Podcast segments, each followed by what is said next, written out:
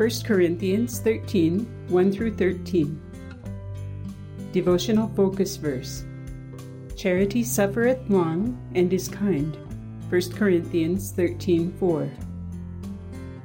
Attending camp meeting as a wary unbeliever, I was skeptical of the reaction I would encounter. Would I be ignored or overlooked because I was not a Christian? My parents were faithful Christians, but thus far I had not been convinced. I was only there because another vacation option had fallen through, and I decided to attend the week long Christian convention with my friends.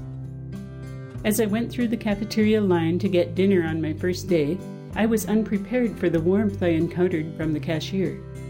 A smiling lady named Connie rang up my total and greeted me kindly, asking my name. Throughout the week to follow, she smiled when she met me and addressed me by my name. It surprised me, really, to be so warmly welcomed, even though I was basically unknown and had nothing to contribute to the services. It was a simple and completely natural action on her part, and yet it impacted me more powerfully than a dynamic sermon on sin would have. Her living example of charity was one of the bands of love see Hosea 11:4, that drew me to give my life to the Lord. By the end of the week, after bringing up each of my excuses before the Lord and watching them wither to nothing, I was ready to surrender. On my knees, I promised the Lord I would give him my best if he would only place in my heart the happiness and peace I had witnessed in other Christians during that camp meeting. Happily, I was not disappointed the Lord planted real love, joy, and peace in my heart.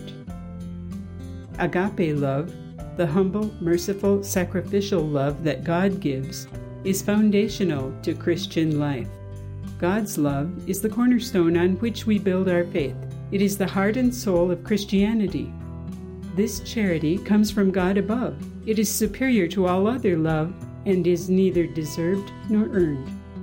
It is spontaneous, selfless, and forgives offenses. It is patient with lack of perfection in others and puts the best interpretation on their actions. It builds bridges between people, drawing them to Christ's love. Agape love bestows value on an otherwise hollow life, transforming it into a vessel of honor. Today, reflect on ways you can demonstrate God's love to those you encounter. A simple act may change someone's life entirely, drawing him or her to Christ.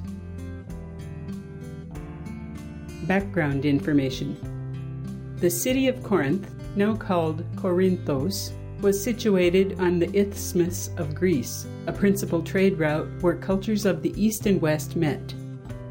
As a result, the city, boasting a population of 400,000, was only surpassed in size by Rome foreign languages were commonly encountered, and this diversity of ethnic backgrounds created natural barriers in the church that needed to be overcome through love. Paul had spent more than a year in Corinth on his second missionary journey, laying the groundwork for this group, which was one of his largest churches. However, over time, the church members had become self righteous about their knowledge, faith, gifts, philosophy, and liberality, and left behind the most valuable tenet of their Christian life the love of God. The gifts of prophecy and tongues became reminiscent of medals to be admired. Individuals felt important if people noticed they spoke in a language they had not studied. Instead of seeking to edify the whole group, they merely sought personal attention. In his letter to the Corinthians, Paul brought their focus back to the key attributes available to the child of God. They placed too much value on fleeting signs, so Paul pointed them to something enduring love. Four Greek words which translate into the English word love are 1. Agape, selfless, sacrificial love that acts in conformity to the character and nature of God. 2. Phileo, endearing love that cherishes, such as the husband wife relationship, the love of a brother, sister, or dearest friend. 3. Eros, passionate or physical love. And 4. Storge, affectionate love, such as the loyalty of an employee to his employer.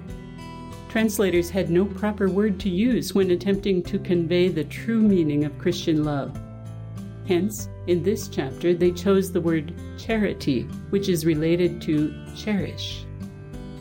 Conclusion In living as the 13th chapter of 1 Corinthians teaches, we will have the unity and freedom God desires for us. We will esteem others better than ourselves and keep no record of wrongs. Let us challenge ourselves to daily live this more excellent way.